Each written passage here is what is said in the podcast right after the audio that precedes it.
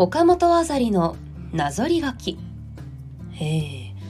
思い出のために自分の抜けた髪の毛を個人で冷凍管理する妄想をしております。え岡本あざりです。はいよろしくお願いいたします。まあ今のはね私が SNS でつぶやいてる岡本一日一妄想。12月7日分でございました。これすんごい覚えてるんですよ。あの何だったかな？ちょっと新しい新しいなそのこの2023年12月そろそろ一番あったけ毛布かお洋服出すかってなった時になんかふわさってね一本そのそう真紫の髪の毛が出てきて今私根元から全部紫の髪の毛の部分ってないのであこれは1年前の値の髪の毛やなと思って多分こんな妄想を始めました。全然可愛くない理由で。よくないんですけどね。髪の毛ってねなんかいろんなとこに潜んでるから。それこそ SNS でなんかそのな数年前に亡くなってしまった飼ってたインコの毛が毛布に1枚挟まってたんだみたいな感動的なちょっと、うん、ツイートポストも見っけたのでまあその類その類にするのは失礼だな。まあでもそういうことなんですよ。この髪の毛とかはねもうねあちこちに潜んでる。こっそり。ねよろしくないですが。そんな妄想から始まりました。岡本あさりなぞりがけ。え？なぞりがき？どうしたんだろう？もうボケてるのかな？なぞりがきです。本日8回目。というわけで8筆目でございますね。はい。ちゃんと続いてて自分でも感動してます。はいでは本日もねちょっと自分の SNS だったりちょっとしたブログ？ウェブサイト？を振り返ってちょっとお話ししていきたいなとなぞり書いていきたいなと思います。はい。えー、部屋の掃除をしてもしたりないんですけど絶対ミニマリストにはならないと思っているのでただ永遠に部屋の中を物がぐるぐる回っている状態です。これねその私お部屋の掃除すごく好きで、まあ、引っ越す前も引っ越した後もなるべく部屋すげえ綺麗にしたいなと思ってまあ断捨離とかしたり物なるべくうまく整理できるようにって言ってしてて今もね床面積すんごい広い。だから割となんだろう物は多いけど広々とした空間な方だと思うんですよ。ただ物を所持していることがもう好きだし物を大事に割とする方だと思うので永遠にねミニマリストにはならんと思っているんですよ。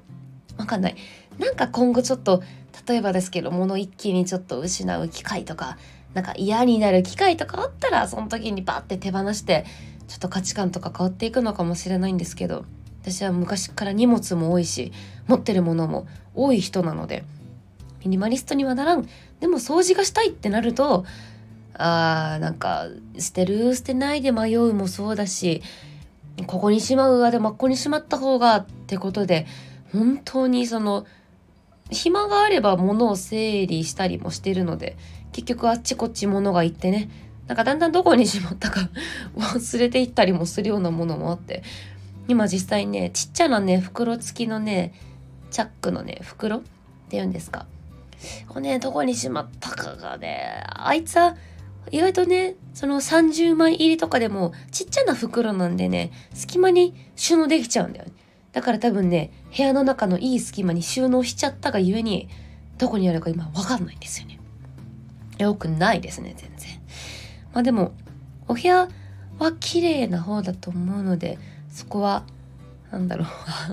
別に安心も何もないだろうが安心して聞いてほしいです。はい。ね髪の毛をたゆたゆして生まれたカーブのツヤツヤで頬をサッサスしてセルフリラクゼーションする妄想。これ私髪の毛長い時期の方が人生で断然多くってでまあ大した髪の毛じゃないんですけどそのまあ、でもそれは癖っ気だったりそのちょっとカーブがあったりするんですよね。でまあ毛先じゃなくてカーブの部分ってなめちゃくちゃなんか枝毛で枝毛だみたいな痛みに痛みまくってることはないのである程度ツヤツヤはしてるんですよね。でそのツヤツヤをこうなんだろうプルンプルンってしてなんかたたゆたタユンタユンってそれなこれ髪の毛長くないとわからないんですけどあのなんだろう長い糸を床につけるとタユンってなるじゃないですか。あそこのタユンの部分で頬にさっさすってして「えー、ツヤツヤや」とかなんかシャンプーとリンスの匂いするって私は割とします。はい。ただこの前ちょこっとだけ髪の毛切っちゃったからちょっと今しづらいけどあまあ自分で切ったんですけどね。そう。私ね美容院そこまで得意じゃなくて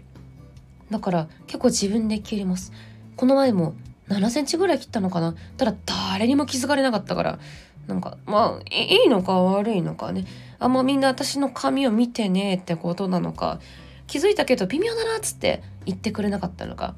まあそれがねうますぎて馴染みすぎてなのか。わかんないんですけど。そう。今はちょっとしづらいけど。でもねこうやって髪の毛結構自分の髪の毛触るの癖だったから今はだいぶマシになったけど。たまにねこうやってタユンタユンサスンサスンってわリラックスっていうのしてるからこれは妄想っていうよりも現実かもしれないな、まあ、セルフリラクゼーションって言葉に行くのは妄想なのかな？セルフリラクゼーションまで行ってるかはわからないからね。そうでございました。でその後あなんかめっちゃ鼻すすっちゃった。そう花粉がね。仕方ないんです今これ撮ってるのは雨の日なんですけどやっぱりね数日引きずりますからね。こんなもんね。年賀状にできそうな疾患京都と一味も二味も違って素敵な街でしたならとても落ち着きました。これはちょっと帰省した際に父と奈良に行ってきて実はねその一人で京都に行くことって、まあ、ちょくちょくあったしなんなら去年一昨年は月1ぐらいで京都に一人で行ってたんですけど意外と奈良って行ったことなかったなと。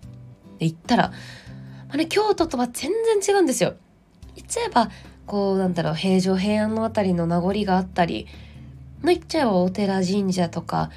ちょっといわゆるも昔の日本が残ってる観光地なんですけど京都とはまた違うんですよね。なんかなんだろう奈良の方がすごくね穏やかなイメージはあるかな。うん。すっごい落ち着いたしやっぱりいや小学生の頃にも行ったことはあったんですけどこの年齢になって改めていくとおもろいなって。やっぱ 鹿近くで見れるのもあれやっぱ結構楽しいし。でね一枚その角奈良公園にいる鹿いわゆる解き放たれてる鹿たちは角がね全部ちょっとその安全面のために折られちゃってるんですよね。うん、結構見ていただかないとちょっとなかなか想像はしづらいかもなんですけどそのオスの角が全部刈り取られていてなんですけどちょっと柵で仕切られた向こう側にいる鹿だと何頭かな本当多分数頭だと思うんですけど残っててねその角が。やっぱり角ある鹿見るとあこいつらすごい生き残ってきた動物だなって思った。のとそのなんだろうちょっとその12月頭っていう紅葉が残る。その紅葉の状態と角が生えている。本当のなんか野生の鹿という感じの鹿が若干半身で振り返ってる状態。これがすんごいね。マジで年賀状にするか迷った。ただ年賀状を送る相手が親とこう祖母祖父母子がいなくってちょっとやめてしまったんだけど。これはねいい写真だから是非是非見てほしい。12月9日を写真あげてる。そう。でねこういう写真をあげてそうすごいいいんだよならっていうのも伝えたいからこのね SNS っていいんですよね。その自分の記録用とかもあるんですけど他の人に関西いいぞとかここも行ってみてほしいぞ楽しいぞっていうのをね伝えたいから SNS って続けたいし追記しはしたくないし Twitter はなくなってほしくないしって感じですね。だって今このアプリとかなくなったりされたら全部私のこれ消えちゃうわけでしょ。寂しい。まあねそのためにも今ちょっとここで言葉で振り返ってなぞりがいて残していく。おいいじゃんこのラジオ。ちょっと私得なだけにならないようには気をつけたいんですけどね。ちょっと、まあ、最後に、ね、これ結構オタクなツイートにはなるんですけど、仕入れジとかガルデモとかハロハロ聞きながら外出してる時の高揚感ったら、こういう曲を叫びたいしこういう風に嘆きたい。届く。この C レジェガルデモハロハロっていうのはなんだろうアニメとかゲームの中で生まれたバンドのまあバンド名なんですよね。She is Legend Girls Dead Monster Howlow Harrow なんかねそのアニメとかゲームとかって侮っちゃいけないぐらい本当に音楽がすごくて。このキープロジェクトっていう前田純さんって方が回してらっしゃるプロジェクトの中の作品なんですよねこの3つのバンドそれぞれ。アルバム全部もあの C レジェだけはちょっと CD その生の現物では持ってないんですけどガールズ・デッド・モンスターも中古で買ったしハローハローはもう発売されてすぐ買ったしなんかね曲一言一言が染みてなんか特にその今パッと出てくるこのとか載せてる C レジェだとなんだろう生きてみなよとかなんか本当に生きたことがないくせにとかそのストーリーのネタバレになることはあんま言えないんですけどそういうちょっとやっぱりこう生死に関わることっていう言い方したらすごい大げさ。だけどやっぱ生きていく姿勢とかをすごい熱く歌ったりかと思えばちょっと楽しげな曲歌ったり。うーん。なんかねいいんです。でこれ結構アップルミュージックとかでも聴けたりするのであ、いいな今度この歌詞とか振り返りたいけどなんかそこまでしたらちょっとと止まらなそう。そうでもそういうなんだろう心に刺さる歌詞だったからこそこういう曲作ってる人たちになんかめっちゃ会ってみたい。私は将来作詞とかもしたいし自分で作詞した曲で歌いたいのでこういう本当に歌詞からメロディーから刺さる曲に出会うとすんごい高ぶるしめっちゃテンション上がるしこれ聞いてまあ、世間がどんな反応するのかもとかもちょっと気になるしもっとねみんなにこれは聞いてほしいなんかすごいたぎります、なんか生きていこうとも思うしなんか今頑張ってんなとも思えるし。そうなんですよね。かと思えばなんかガルデモとかだとちょっと これちょっとホホラーだったの？みたいなお家の曲もあったり。でもね読み返してみると深かったりとか。ね、曲の歌詞ってね結構深掘りしていくとやっぱ楽しいしその楽しさを知ってるまあ知ってるって言ってもまあ素人並みですけど知ってるので作詞今後していきたいなとかも思うのでなんか暇な方とかちょっとなんかお時間ある方は曲聴く時に歌詞も一緒に見てみてほしいなって思いました。なんか今日ね前半すごい早口だった気がする、テンション高いからかな。ここなんかね6筆目7筆目はね確か夜遅くに取りすぎ取りすぎてねあの激眠の状態で撮ってたんでめっちゃ早口とかはなかったんだろうけど今日はね割と今からまだいろいろすっぞっていう時間帯なのですんごいテンションがねまだまだ。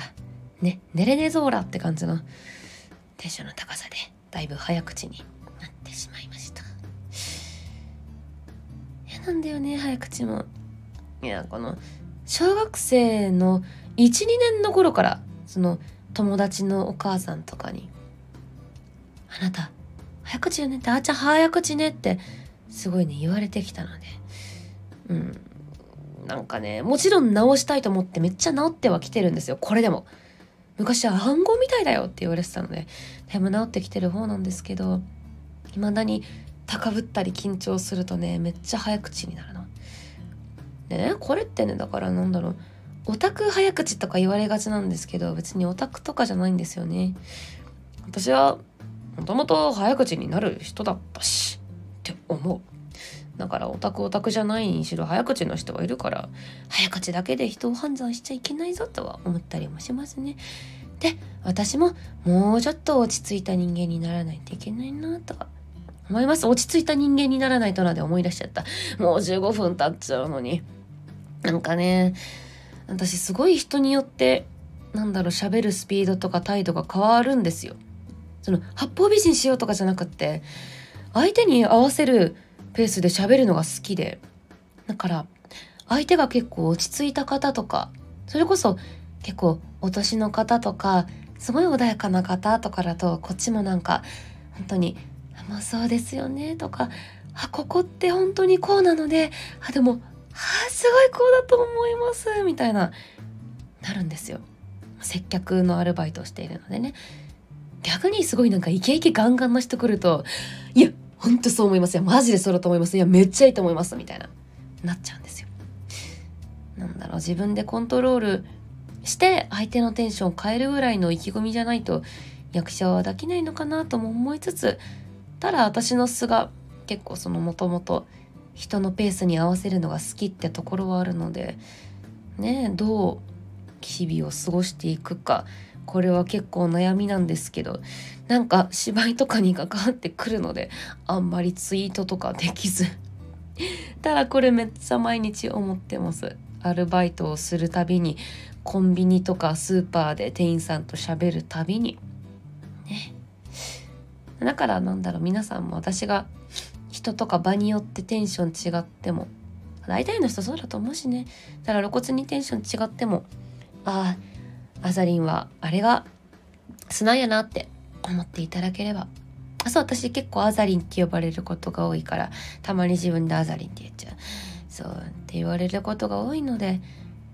うんなんかその辺はなんだろうこれが個性。その人によって変えるのが個性。自分がこうって貫くのも個性だけど人に合わせるのが好きっていうのを貫くのも個性だからこれどっかで言ったかな。まあいいやなんか言ってきましてきましたがまあそんな私なのでこれからもよろしくお願いいたします。なんだろう、あの、聞きづらかったら、本当0.75倍速とか、あるのかな、スタンド FM は。それで聞いていただけたらと思います。